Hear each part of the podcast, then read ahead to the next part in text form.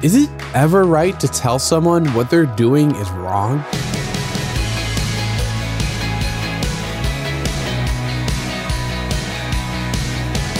Hey, I'm Dylan, and you're listening to Unlocked, your daily key to unlocking God's Word in your life. Have you ever pointed out someone else's wrong behavior and they threw Jesus' words back at you? Judge not. They're talking about the Sermon on the Mount in Matthew 7 1. But in other parts of the Bible, Christians are called to confront sin in each other's lives, like in Matthew 18 15 and Galatians 6 1. So, how should we reconcile these apparent contradictions? Should Christians never pass any kind of judgments at all? Let's talk about it with A.W. Smith in today's devotion, Not the Judge. It's such an easy temptation.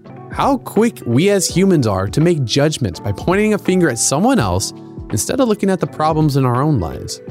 It can be so easy to criticize the way other people live. When was the last time you found yourself judging others for the things they do that are different from what you think is right? It's easier to point out other people's shortcomings instead of our own, isn't it? But that's not how Jesus calls us to live. He died on the cross and rose from the grave for all sin, including yours, and He is the only one who can judge. He calls us to focus on living our own lives and leave the judgment to Him. But what if we see somebody do something wrong? You might ask. We have to make judgments sometimes, don't we? Yeah, there are times when we need to confront others about wrongdoing or tell someone in authority so they can help, especially if a person's action will hurt themselves or someone else. But that doesn't give us a right to put ourselves above someone else, to think ourselves as better than other people because the sins they struggle with might be different from the sins we struggle with. The fact is, we all desperately need Jesus. He's the only perfect person who's ever lived. He's the only one who never sinned and his death and resurrection is the only way we can be forgiven and restored to relationship with God. Let's not lose sight of this good news by pointing fingers at each other. Instead, let's remember that God desires to bring us close to Himself to heal our lives from sin and to make us new.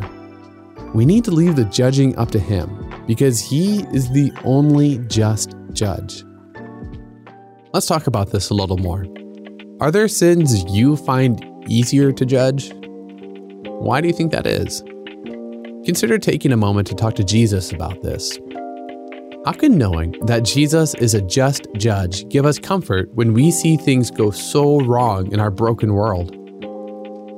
How can knowing that Jesus will right every wrong when he returns help us love our neighbors like Jesus loves us? You can read more about that in 1 John 4:19. Now, as you and I can read in James 4:12, there is only one lawgiver and judge, the one who is able to save and destroy. But you, who are you to judge your neighbor? And dig deeper in your Bible for more in Matthew 7, 1 through 5, and James 4, 11 and 12 to keep God's word alive in your life. Unlocked is a resource from Keys for Kids Ministries. And hey, if you love Unlocked and you want to show it, uh, why not pick up some merch? You can get t shirts, water bottles, or beanies, and it's an easy way to share Unlocked with a friend. Just tap the store icon at the bottom of the Unlocked app or go to shop.keysforkids.org. And come back for tomorrow's devotion with me how decorating the Christmas tree can help us understand what in the world we're supposed to do with the gospel. But until then, I'm Dylan, encouraging you to live life unlocked, opening the door to God in your life.